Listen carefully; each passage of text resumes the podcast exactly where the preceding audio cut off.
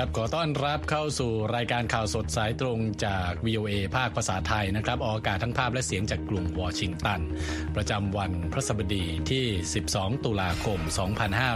2566 ตามเวลาในประเทศไทยวันนี้มีผมทรงพศสุภาผล และคุณนิติการกำลังวันร่วมนำเสนอรายการหัวข้อข่าวสำคัญมีดังนี้ครับ อิสราเอลตั้งรัฐบาลแห่งชาติรับมือไฟสงครามเฮสโบลาโจมตีอิสราเอลจากฝั่งเลบานอน โป๊ปฟรานซิส วอนกลุ่มฮามาสปล่อยตัวประกัน ชี้อิสราเอลมีสิทธิ์ป้องกันตัว สุริยุปราคาวงแหวนแห่งไฟเห็นได้หลายรัฐในอเมริกาวันเสาร์นี้ ในส่วนเสริมข่าววันนี้นะครับ มีรายงานตรวจสอบข่าวมุมมองสงครามอิสราเอลฮามาสผ่านเลนส์อิหร่านจีนรัสเซีย ส่งท้ายกันวันนี้นะครับเรื่องของขยะลูกเทนนิส ปัญหาสะสมในวงการนักขวดแร็กเก็ต ติดตามรายงานเหล่านี้ได้จาก VOA ภาคภาษาไทย กรุงวอชิงตันครับ ไปติดตามสถานการณ์ที่ตะวันออกกลางกันก่อนเลยนะครับ คุณนิติการ ตอนนี้มีรายงานเรื่องของอิสราเอลที่ตั้งรัฐบาลแห่งชาติขึ้นมาเป็นอย่างไรบ้าง เป็นความเคลื่อนไหวที่เกิดขึ้นจากฝากฝั่งอิสราเอลนะคะ ที่มีการตั้งรัฐบาลฉุกเฉินเพื่อที่จะ สร้างความสมานฉันท์ในการรับมือกับภาวะสงครามในเขตกาซาซึ่งกองทัพอิสราเอลนั้น ส่งเครื่องบินไปโจมตีเพิ่มนะคะ หลังจากที่กลุ่มติดอาวุธฮามาสบุกอิสราเอลแบบไม่ทันตั้งตัวในช่วงสุดสัปดาห์ค่ะ โดยอิสราเอลยังส่งรถถังเข้าตีกรอบในพื้นที่ดังกล่าวนะคะ ขณะที่กลุ่มฮามาสระบุว่าพวกตนยังคงมีนักรบที่กำลังปฏิบัติหน้าที่การต่อสู้อยู่ในดินแดนอิสราเอลในตอนนี้ ทางนายกรัฐมนตรีเบนจามินเนทันยาฮูตกลงที่จะตั้งคณะรัฐมนตรียามสงคราม ร่วมกับเบนีแกนส์นักการเมืองสายกลางหัวหน้าฝ่ายค้านที่เคยเป็นรัฐมนตรีกลาโหมรอยเตอร์รายงานข่าวการตั้งรัฐบาลแห่งชาติครั้งนี้นะคะ อ้างอิงข้อมูลจากแถลงการณ์ร่วมที่พรรค National Unity ของแกนส์แจกให้กับสื่อ ขณะเดียวกันนะคะตัวเลขผู้เสียชีวิตจากความขัดแย้งนี้ในฝั่งของอิสราเอลมีการปรับเพิ่มขึ้นเป็น1,200 คน และมีผู้บาดเจ็บ อีกกว่า 2,700 คน ส่วนบริเวณกาซานั้นมีผู้เสียชีวิต 1,100 คน และบาดเจ็บ 5,339 คนนะคะอ้างอิงจากข้อมูลของกระทรวงสาธารณสุขของกาซาส่วนประธานาธิบดีสหรัฐโจไบเดนได้เตือนไม่ให้ผู้สนับสนุนฮามาสในอิหร่านฉกช่วยโอกาสจากสถานการณ์นี้มาขยายวงของสงคราม ไปสู่ส่วนอื่น ๆ ของตะวันออกกลางค่ะ คุณทรงพจน์ครับไม่ใช่แค่พรมแดนด้านฉนวนกาซาเท่านั้นนะครับ คุณนิติการที่เป็นพื้นที่ร้อนในตอนนี้ เพราะว่าทางเหนือของอิสราเอลที่มีพรมแดนติดกับเลบานอนก็เกิดการยิงต่อสู้แล้วเช่นกันนะครับ อิสราเอลยิงโจมตีทางใต้ของประเทศเลบานอนในวันพุธนะครับ ซึ่งเป็นการตอบโต้ด้วยการโจมตีด้วยจรวดครั้งใหม่ของกลุ่มกลุ่มติดอาวุธเฮสโบราขณะที่ความรุนแรงข้ามเขตแดนนั้นดำเนินมาเป็นวันที่ 4 นะครับ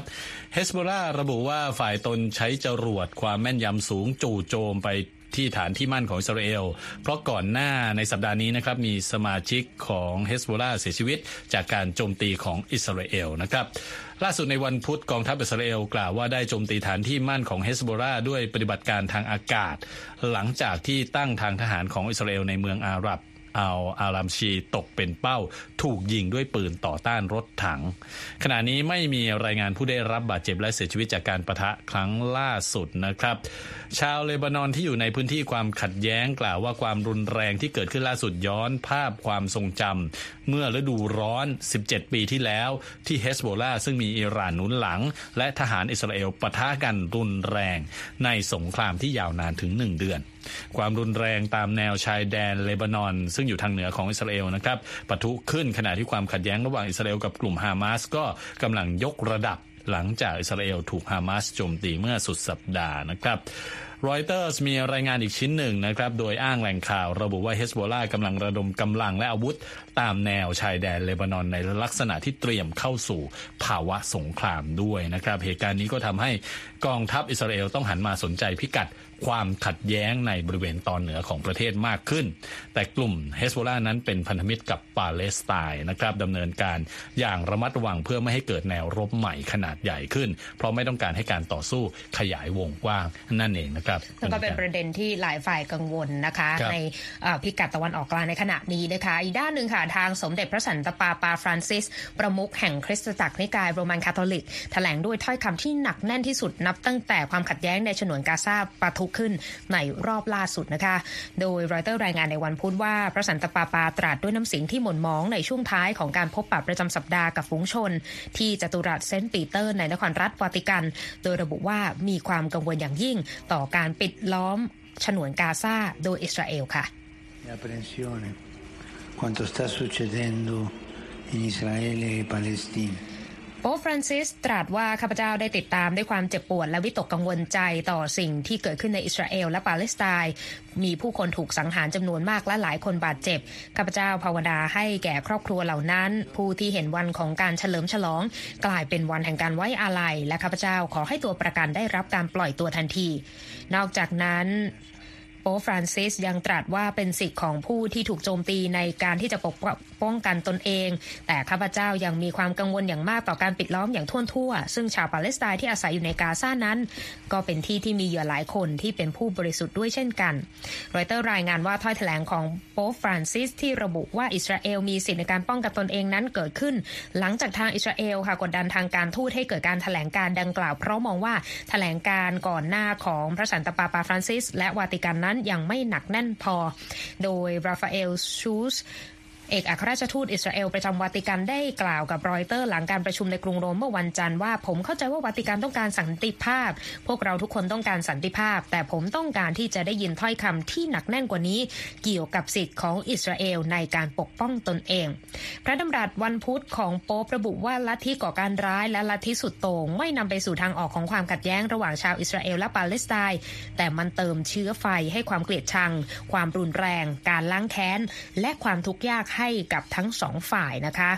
โดยเมื่อวันเสาร์นะคะ กลุ่มติดอาวุธฮามาสในพื้นที่ฉนวนกาซาก่อเหตุในพื้นที่ตอนใต้ของอิสราเอล ซึ่งถือเป็นการโจมตีกองทัพชาวปาเลสไตน์ โดยกองทัพชาวปาเลสไตน์ที่รุนแรงที่สุดในประวัติศาสตร์ของอิสราเอลด้วยค่ะคุณสมพลครับไปดูท่าทีของจีนบ้างนะครับ หลาย ๆ ฝ่ายก็จับตาว่าจีนจะมีท่าทีอย่างไรในเรื่องนี้นะครับ ล่าสุดทางกระทรวงการต่างประเทศจีนก็ออกแถลงการประนามการโจมตีอิสราเอล โดยกลุ่มฮามาสนะครับแต่ไม่เอ่ยชื่อกลุ่มติดอาวุธกลุ่มนี้โดยในแถลงการทางกระทรวงการต่างประเทศจีนบอกว่าจีนประนามความรุนแรง และการโจมตีที่เกิดขึ้นทั้งหมดต่อพลเรือน และบอกว่างานเร่งด่วนที่สุดเวลานี้ก็คือการแสวงหาข้อตกลงหยุดยิง และสร้างสันติภาพนะครับท่าทีล่าสุดของรัฐบาลปักกิ่งเกิดขึ้นหลังจากที่สว.ชัค ชูเมอร์จากพรรคเดโมแครตแสดงความผิดหวังต่อประธานาธิบดีจีนสีจิ้นผิงที่ออกแถลงการณ์ก่อนหน้านี้ ซึ่งเพียงแต่เรียกร้องให้เกิดการยับยั้งชั่งใจในความรุนแรงระหว่างอิสราเอลกับฮามาสเท่านั้นชูเมอร์กล่าวในแถลงการในวันจันทร์นะครับบอกว่าผมได้นำเรื่องความโหดร้ายที่เกิดขึ้นต่ออิสราเอลไปพูดกับประธานาธิบดีสี และพูดถึงความจำเป็นที่ประชาคมโลกต้องร่วมกันต่อต้านการก่อการร้ายและ ยืนเคียงข้างอิสราเอลเขาบอกว่าตนได้ร้องขอให้กระทรวงการต่างประเทศจีนมีแถลงการที่แข็งขันกว่าเดิมด้วย อย่างไรก็ตามเมื่อโฆษกกระทรวงการต่างประเทศจีน ร่วมงานแถลงข่าวที่จัดขึ้นก็ไม่ได้เอ่ยชื่อกลุ่มฮามาสนะครับ และปฏิเสธที่จะเรียกการโจมตีที่เกิดขึ้นว่าเป็นการก่อการร้ายด้วย มีเพียงสถานทูตจีนที่อิสราเอลที่ระบุชื่อฮามาสและเรียกนักรบฮามาสว่าผู้ก่อการร้ายนะครับ เมื่อเอ่ยถึงกรณีสตรีอิสราเอล เชื้อสายจีน ถูกนักรบของกลุ่มนี้จับไปเป็นตัวประกัน ตามรายงานของ AP นักวิเคราะห์บอกนะครับว่าที่จีนสงวนท่าทีในการประนามฮามาสก็เพราะเป็นวิธีของกรุงปักกิ่งในการ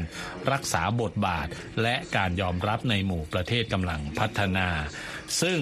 เราจะได้เห็นรัฐบาลปักกิ่งเนี่ยขยายบทบาทในตะวันออกกลางมากขึ้นในช่วงที่ผ่านมานะครับในฐานะตัวเชื่อมเพื่อให้เกิดสันติภาพนั่นเองนะครับ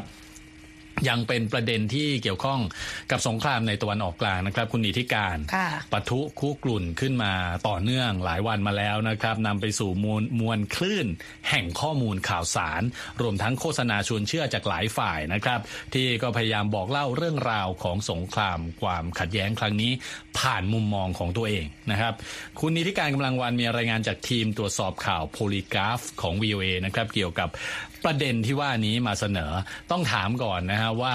ทำไมจึงมีการพูดถึงประเด็นนี้ขึ้นมา ถือเป็นประเด็นร้อน เพราะว่าตั้งแต่ช่วงสุดสัปดาห์ที่ผ่านมาหลังจากสงครามปะทุขึ้นนะคะ อย่างที่อิสราเอลก็ไม่ได้มีการตั้งตัวมาก่อนนะคะ มีข้อความแคปชั่นบนโพสต์ไวรัลในบัญชี ผู้ใช้สื่อสังคมออนไลน์ X ที่ผ่านการตรวจสอบแล้วคือ Verify แล้วบัญชีนี้ ในชื่อ War Monitor นะคะระบุว่าระบอบก่อการร้ายไซออนิสต์ได้ทิ้งระเบิดฟอสฟอรัสบริเวณตึกอัลคารามาในฉนวนกาซาคลิปวิดีโอแสดงให้เห็นภาพความเสียหายของระเบิดที่เกิดขึ้นเมื่อ 7 ตุลาคม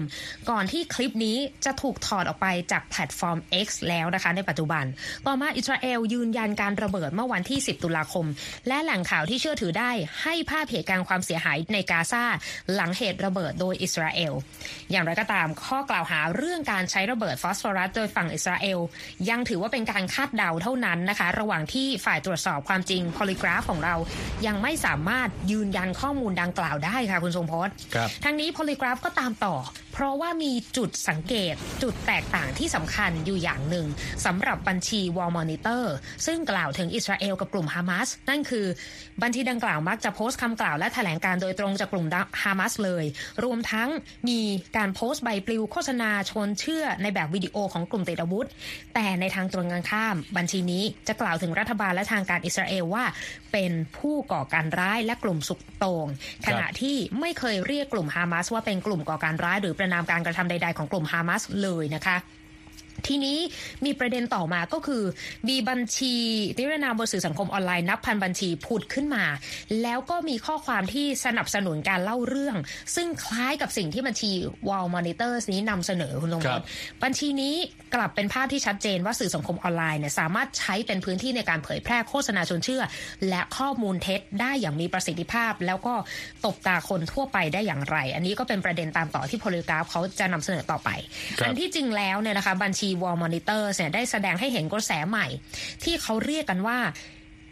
ยุคหลังสิ้นสุดทวิตเตอร์บนสื่อสังคมออนไลน์ X ที่บัญชีเหล่านี้จะถูก Verify ถูกรับรอง โดยสื่อสังคมออนไลน์ ซึ่งเป็นการหยิบยื่นความน่าเชื่อถือให้กับบัญชีเหล่านี้ขึ้นมานั่นเองคุณทรงพจน์ พอวิกฤตอิสราเอลฮามาสปะทุขึ้น บัญชี War Monitor กลายไปอยู่ในบัญชีที่ต้องจับตาของนักวิเคราะห์เรื่องการเผยแพร่ข้อมูลเท็จค่ะ แต่ปรากฏว่าที่น่าสนใจก็คือทางบัญชีนี้เนี่ยสามารถทำให้อีลอนมัสก์มหาเศรษฐีชาวอเมริกันและเจ้าของสื่อสังคมออนไลน์ X เนี่ย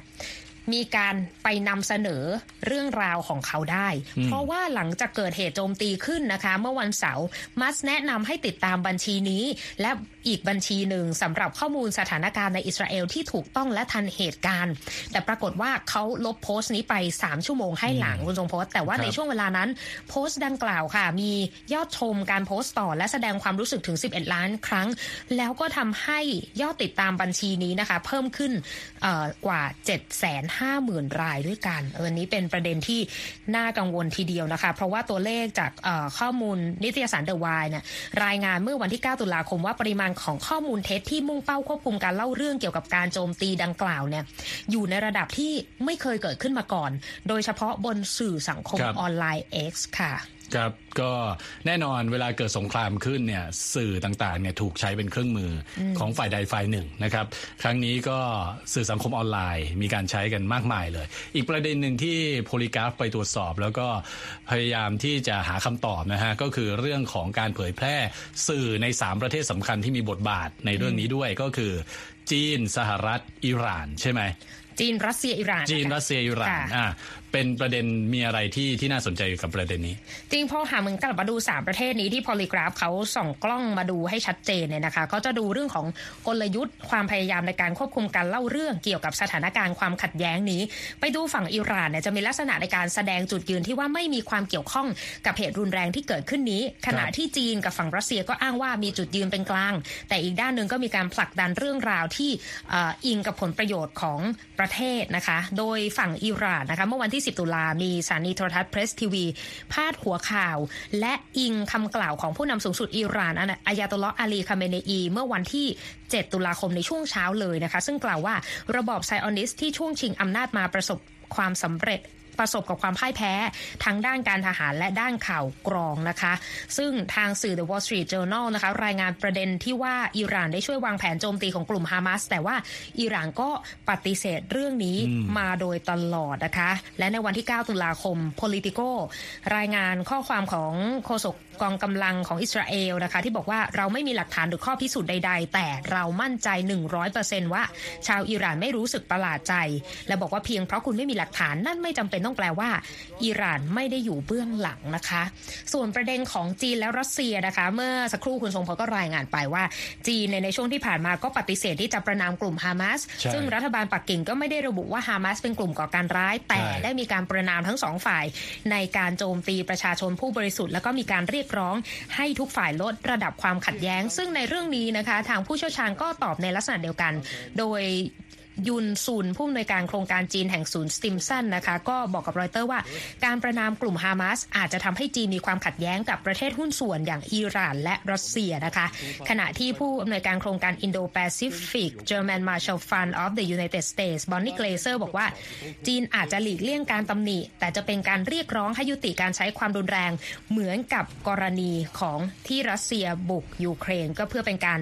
รักษาความสัมพันธ์นั่นเองนะคะ ส่วนในมิติของรัสเซียคุณทรงพจน์ก็น่าสนใจ เพราะว่าในกรณีของรัสเซียเนี่ยก็จะมีการมุ่งเป้าไปทั้งสหรัฐ แล้วก็ยูเครน ในช่วงเวลาเดียวกัน ด้วยการใช้ข้อมูลที่ออกแบบมา เพื่อให้ชาติตะวันตกนั้น ลดการสนับสนุนยูเครนนะคะ เพราะว่ามีรายงานลักษณะที่ว่าสื่อรัฐบาลรัสเซีย RIA n o v o s t y ระบุถึงข้อความของที่ปรึกษาผู้บริหารสาธารณรัฐประชาชนดอนเนส ที่อยู่ในการควบคุมของรัสเซียว่า ตอนนี้อิสราเอลกำลังถูกยิงด้วยอาวุธของพวกเขาเอง แต่ไม่ได้เปิดเผยข้อมูลนะคะ รวมถึงมีการเปิดเผยของอดีตประธานาธิบดี และนายกรัฐมนตรีรัสเซียเดมิทรีเมดเวเดฟที่โพสต์ผ่านสื่อสังคมออนไลน์เทเลแกรมว่าอาวุธที่ส่งไปยังยูเครนกำลังถูกใช้ในอิสราเอล ซึ่งเป็นข้อความที่ดูมีความคล้ายคลึงกัน แต่แม้ว่าจะมีประเด็นนี้ออกมาสื่อ Business Insider นะคะบอกว่าช่วงสิ้นเดือนกันยายน ยูเครนมีการทำฐานข้อมูลอาวุธที่ได้รับจากนานาชาติ เพื่อให้ติดตามเส้นทางอาวุธได้ทั้งหมดแล้ว ซึ่งเรื่องนี้ก็จะมีการหยิบยกขึ้นมา อย่างไรก็ตามในช่วงเดือนแรกของสงครามเนี่ยระบบนี้ไม่ได้จัดตั้ง แล้วก็มีรายงานอาวุธถูกขโมยไป แล้วก็ยังมีการสัมภาษณ์เมื่อปี 2022 เดือนกรกฎาคม ของนายกรัฐมนตรีอิสราเอลเบนจามินเนทันยาฮูผ่านทางเยรูซาเล็มโพสนะคะที่บอกว่า มีความกลัวว่าระบบอาวุธที่ส่งให้ยูเครนจะถูกใช้โจมตีเรา เนื่องจากมันอยู่ในมือของอิหร่านแต่ว่าผู้นำอิสราเอลไม่ได้บอกว่าระบบดังกล่าว ไปอยู่ในมือของตะวันออกกลางได้อย่างไร ไปฟังฝั่งยูเครนบ้างนะ ส่งท้ายกันคือเว็บไซต์ RBK Ukraina นะคะ อ้างข้อมูลจากหน่วยข่าวกรองยูเครนเมื่อ 9 ตุลาคมที่ว่ารัสเซียส่งอาวุธของชาติตะวันตกที่ยึดมาได้ ระหว่างการสู้รบกับยูเครนให้กับกลุ่มฮามาสและเตรียมแผนสร้างความเสื่อมเสียให้แก่ยูเครนครั้งใหญ่ในเรื่องนี้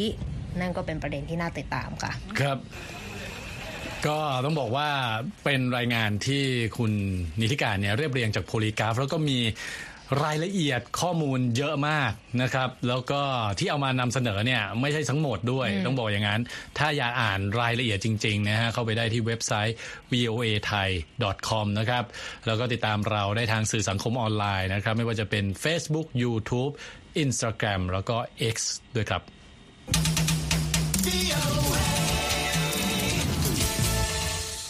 ครับ ฟังกันต่อนะฮะคราวนี้เป็นเรื่องของความสัมพันธ์สหรัฐจีนบ้างนะครับอายการของรัฐบาลกลางสหรัฐเปิดเผยว่าทหารเรืออเมริกันเชื้อสายจีนนะฮะผู้ที่ถูกตั้งข้อหารอบเผยข้อมูลที่อ่อนไหวด้านการทหารให้กับจีนเนี่ยยอมสารภาพผิดแล้วนะครับ โดยบอกว่าตนได้สมคบคิดกับเจ้าหน้าที่ข่าวกรองต่างชาติ และรับสินบนด้วย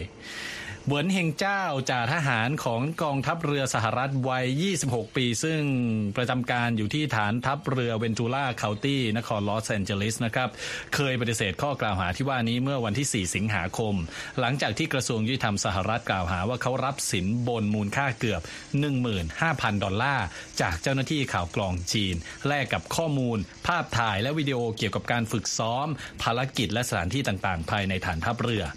อายการเผยว่าข้อมูลที่ว่านี้นะครับรวมถึงแผนซ้อมรบขนาดใหญ่ของกองทัพสหรัฐในแถบอินโดแปซิฟิก ซึ่งระบุเจาะจงถึงสถานที่แล้วก็ช่วงเวลาในการเคลื่อนกำลังของกองทัพเรือด้วย โดยเจ้าหน้าที่จีนบอกกับจ่าทหารผู้นี้ว่าต้องการข้อมูลเหล่านั้นเพื่องานวิจัยด้านเศรษฐศาสตร์ทางทะเลนะครับ หวนเฮงเจ้าหรืออีกชื่อหนึ่งคือโทมัสเจ้า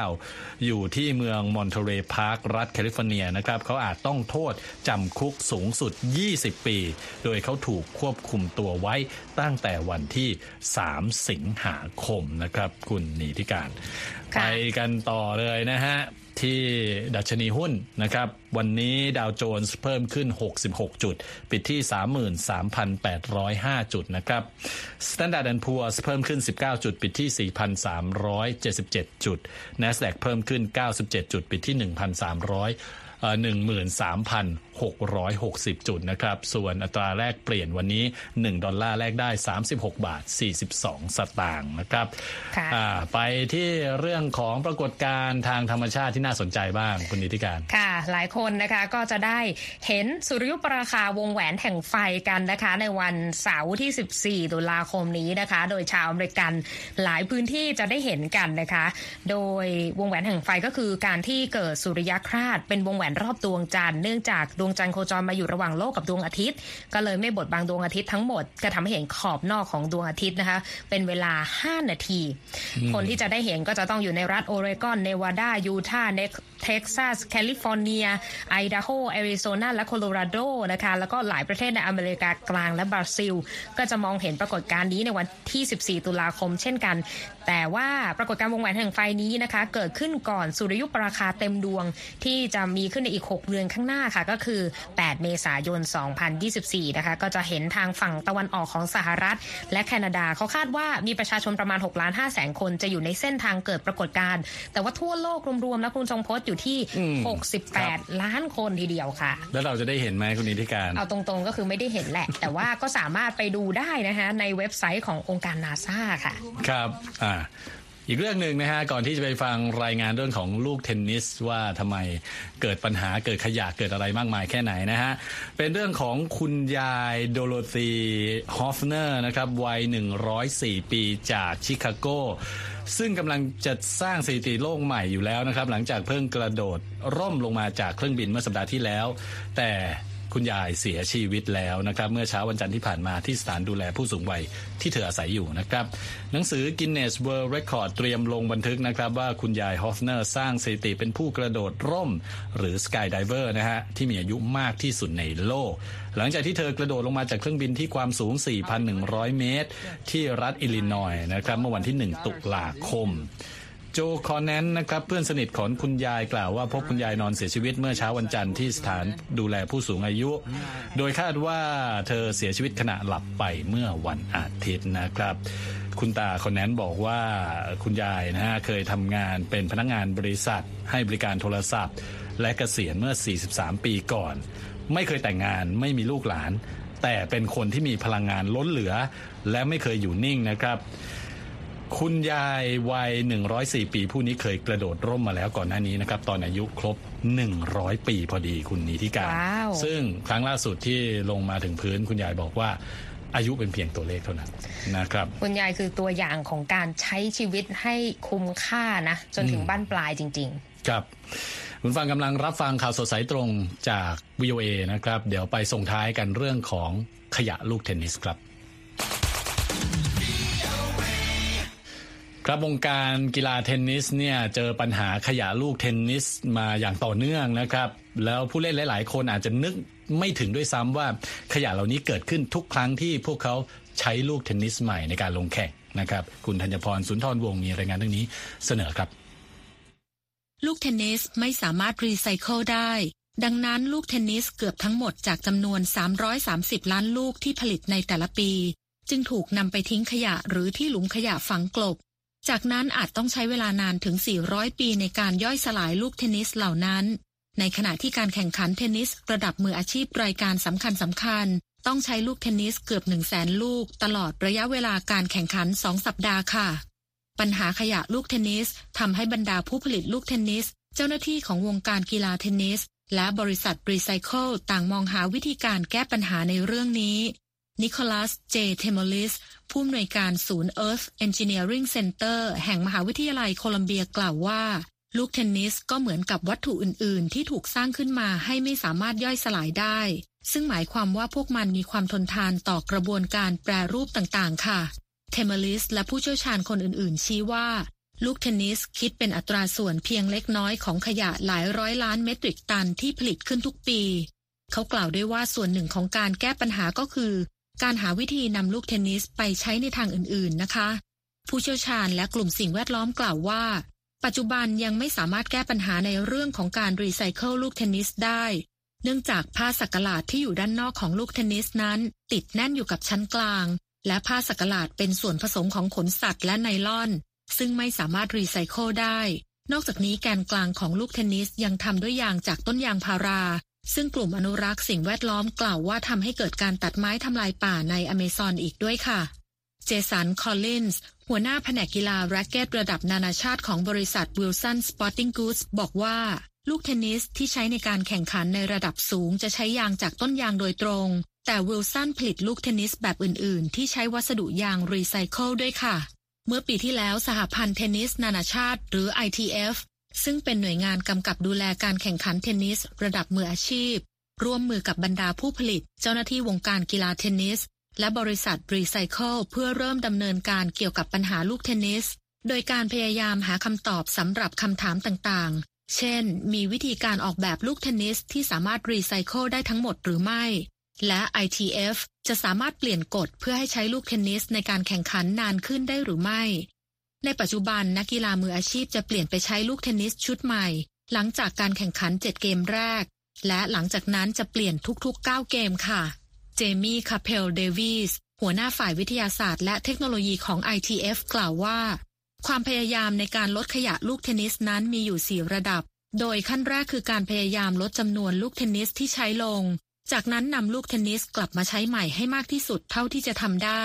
การรีไซเคิลเป็นอันดับที่ 3 และขั้นตอนที่ 4 คือการกำจัด ซึ่งหมายถึงการทิ้งลูกเทนนิสในหลุมฝังกลบ ซึ่งโดยมากจะเป็นเช่นนั้นค่ะ เจสันควินผู้อำนวยการห้องปฏิบัติการวิจัยความยั่งยืนที่มหาวิทยาลัยแห่งรัฐโคโลราโดกล่าวว่า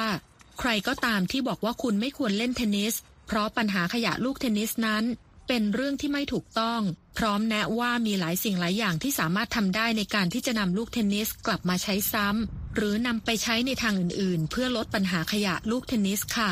บางคนนำลูกเทนนิสที่ใช้แล้วไปเป็นของเล่นสำหรับสุนัข หรือนำกลับมาใช้ใหม่ในลักษณะอื่นๆ เช่น การนำลูกเทนนิสที่ใช้แล้วจำนวนมากมาบดเป็นชิ้นๆ เพื่อใช้เป็นวัสดุก่อสร้าง เช่น วัสดุที่ใช้สำหรับทำพื้นเป็นต้นค่ะ ธัญพรสุนทรวงศ์ VOA ภาคภาษาไทย กรุงวอชิงตันค่ะ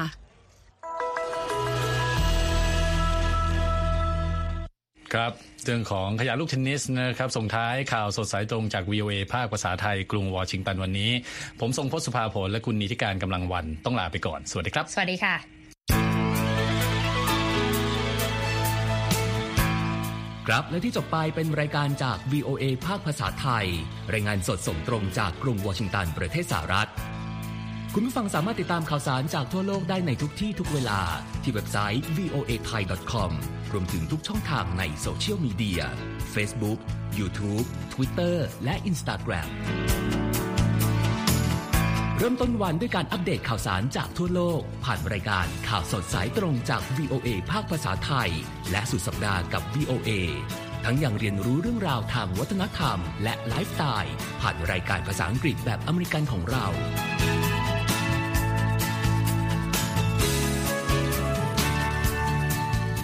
ติดตามความเคลื่อนไหวในประเทศสหรัฐ การเมืองอเมริกัน พร้อมเข้าใจที่มาที่ไปของเหตุการณ์สำคัญ รวมถึงข่าวต่างประเทศ จากแหล่งข่าวที่เชื่อถือได้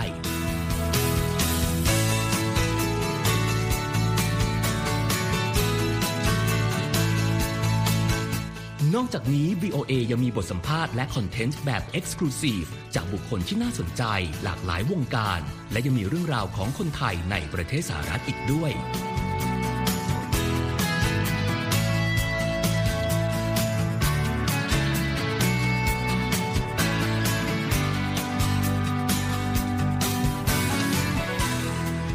อบคุณนะครับที่ให้ VOA ไทยเป็นส่วนหนึ่งในการติดตามข่าวสารสาระและเกร็ดความรู้ของคุณ จากรายการต่างๆ ที่เรามุ่งมั่นนำเสนอ เพื่อความเที่ยงตรง ทันเหตุการณ์ และมีประโยชน์ในทุกๆวัน